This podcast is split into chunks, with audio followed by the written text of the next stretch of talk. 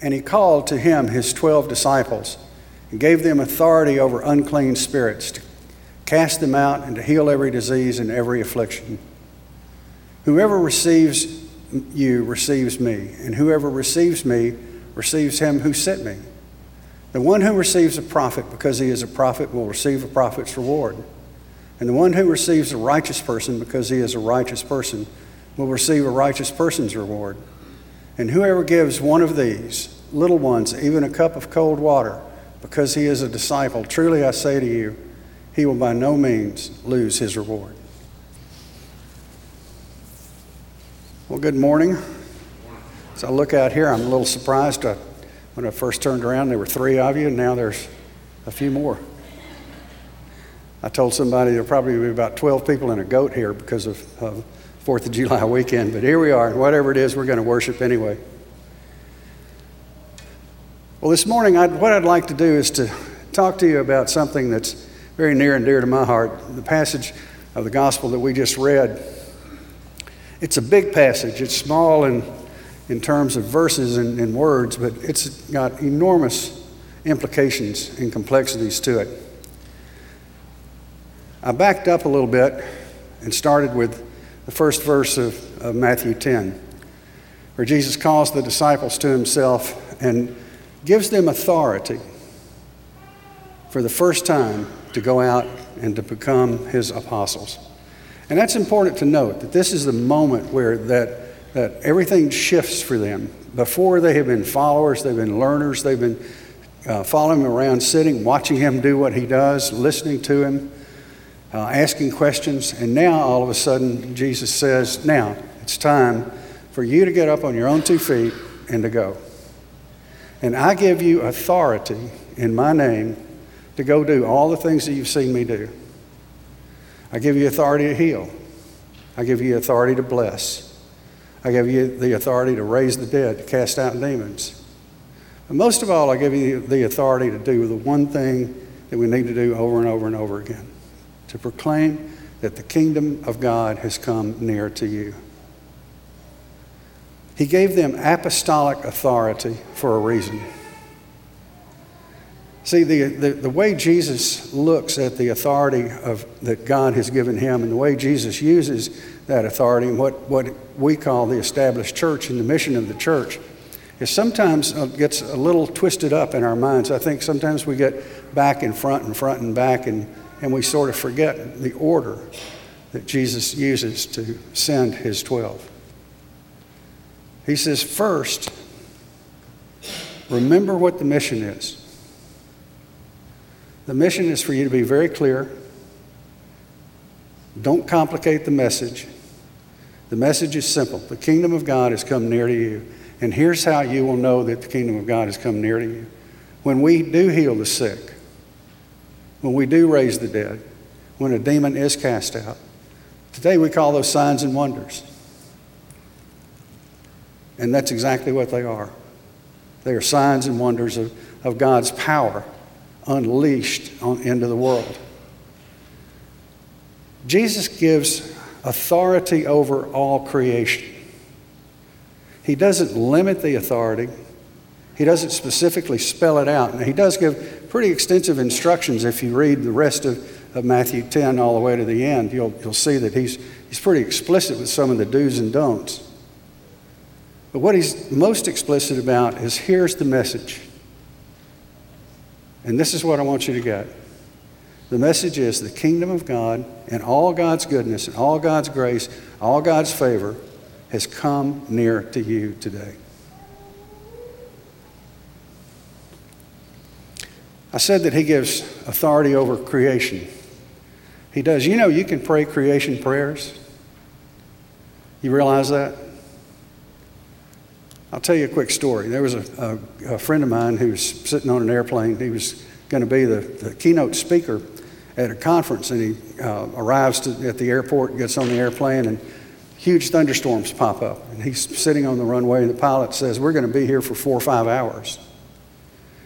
And he looks at his, his watch, quickly grabs his phone, and frantically starts looking for other flights. And, and he realizes after a few minutes, I'm trusting my telephone. I could be praying. But I'm, I'm letting the iPhone be God for me in this moment.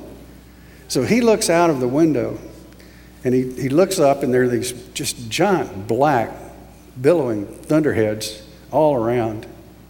And he looks at, at one of them and he says, You need to go over there. And you need to go over there. And you need to go back here.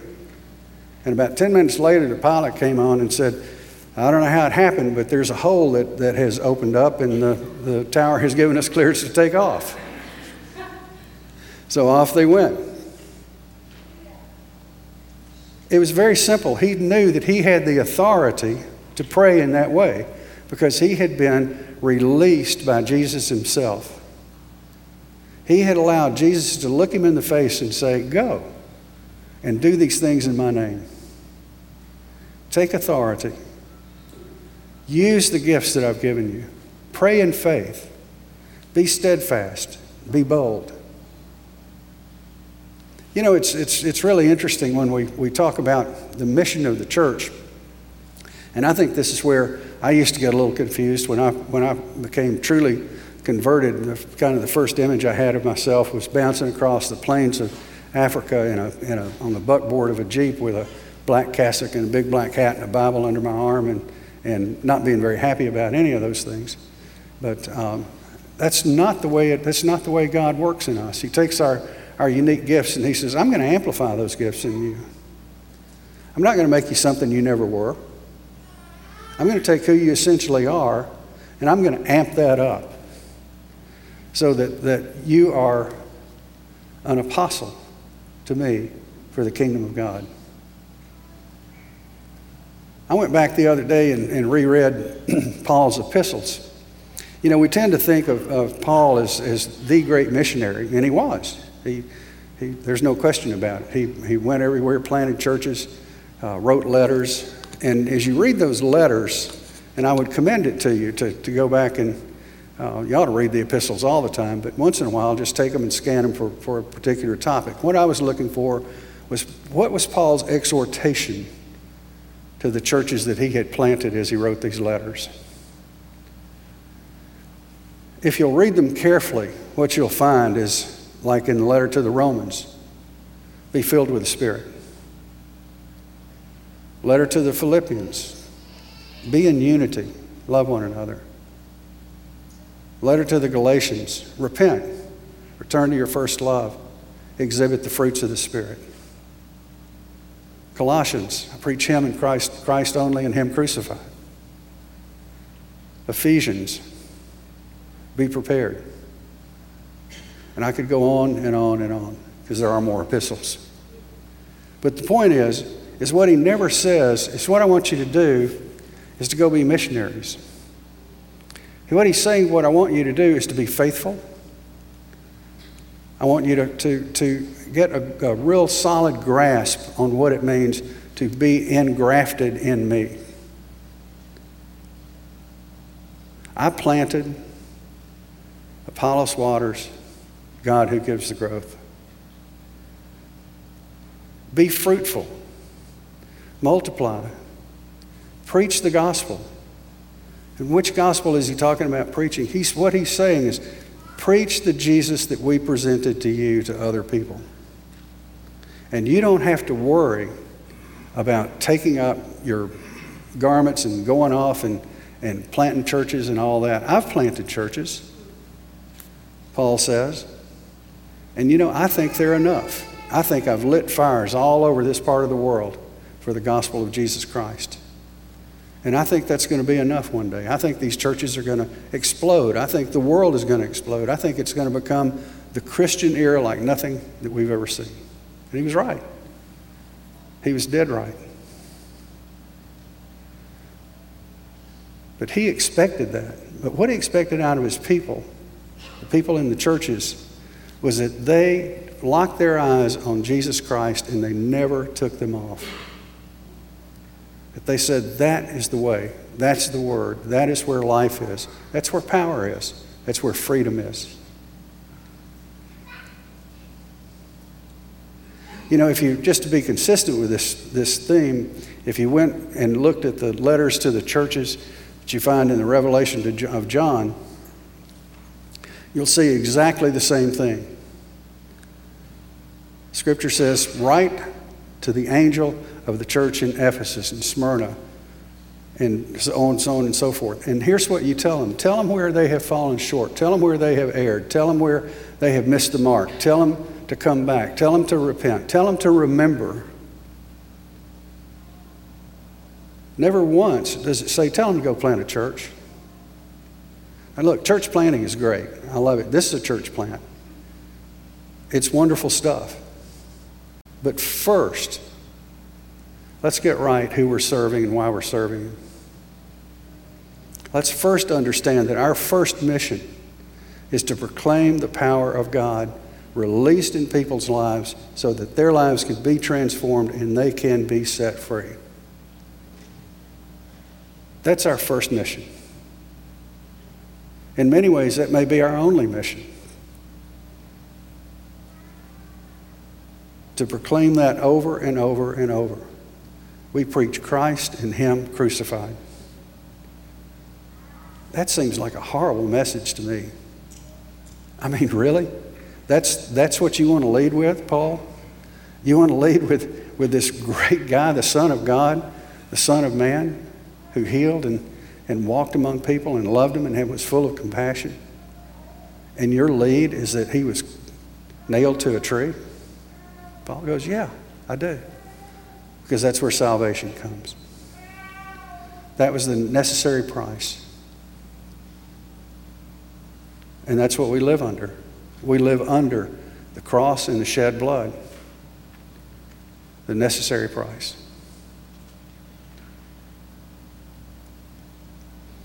You know, too, there, there's a, an image that I get sometimes about people that, that first come into a full face meeting with Jesus through the power of the Holy Spirit. They, when we get converted, I'm always told people I should have been locked in a room for about six months. Um, I just was screaming Jesus' name everywhere and saying, I need to tell you about my Jesus. You got a minute? And people were going, Get this guy off of me. You get infected that way. You almost can't help it. And you know, it reminds me of the story of the woman at the well in Sychar. she meets Jesus, he tells her all these stories about her life, about the husbands that she's had and the one that's not her husband now, who will not give her a divorce. And what does she do? She drops everything that she has. She goes running into the village and she says, This guy told me everything about my life. Everything. Can you believe it? He knows everything that, that's ever happened to me. He's either a prophet. I think, I think he was speaking somewhat prophetically, but I think mostly he was using uh, words of knowledge with her and saying, This is what I, this is where you are, this is who you are. She was so excited that all she wanted to do was connect the next person with Jesus. Let me tell you about him. Let me tell you what he told me. Let me tell you what he said. Her first instinct was not to run out and form a mission society. Her first instinct was to be that apostolic witness and presence to the power and the word of Jesus himself. Now, there's nothing wrong with mission societies. I, I helped form one. This church is a part of one. Uh, I still belong to one, and I still help lead one. But my first response as a Christian is not to, to talk about the mission society as much as to talk about what changed my life, what made a difference to me. What have I got to offer you that could possibly make a difference to you? How can I open handedly come and say, All that I've got, I'll be happy to share with you? I'll be happy to pray with you, cry with you, talk with you. I'll do all these things because the heart of God compels me to do nothing less. You know, Jesus said, The Son only does what he sees the Father doing. I can imagine all those times that Jesus goes off to pray. One of the questions that he's probably asking, this is speculation on my part, but I, I don't think it's far off the mark, is saying, Father, Is it your will that I heal that man or that woman or this cast out this demon from this man and set him free? Is it your will that I speak truth over this crowd of people? Is it your will that I sort of stir things up a little bit so that people ask the right questions? You know, I think seldom do you see Jesus just acting on his own volition. He's always saying, the Son only does what he sees the Father doing. I wish we were more that way. If you're at all like me, what, what, what I tend to do is to uh, start in on something, get it uh, well organized, presented, and then at the end of the time go, Lord, um, we're going to come together now and we're going to pray and we're going to ask you to bless this. Instead of asking for authority ahead of time and to say, Lord, would you give us the authority to enter into this? It looks like you might be up to something. Would you give me the authority to step into that, or do you want me to just step back and watch? But whatever it is, I'll take either one.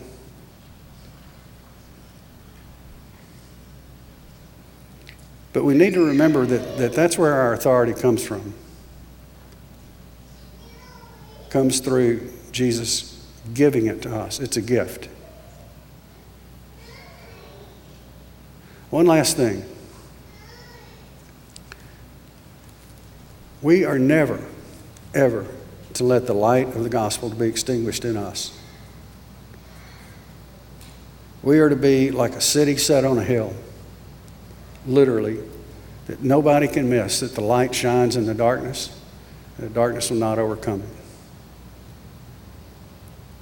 If we can do that, God will be glorified in this place, in East Dallas, in the Metroplex, in Texas, in the United States, and all over the world. And that will have become the mission of the church. If we can begin to see that more and more as our mission and our field, our call, our responsibility, and worry less about some other things, to get that primary focus of saying, This is what I need to be focused in on tightly. God will give it glory, He will give it power, He will give it authority. Let's pray. Father, I do thank you that you are more than willing to invest power and authority in us. It's amazing that you trust us that much. And give us hearts that trust you equally, that we can just say, Lord Jesus, come and have your way with us. Do whatever you want, whatever you will. In your name, amen.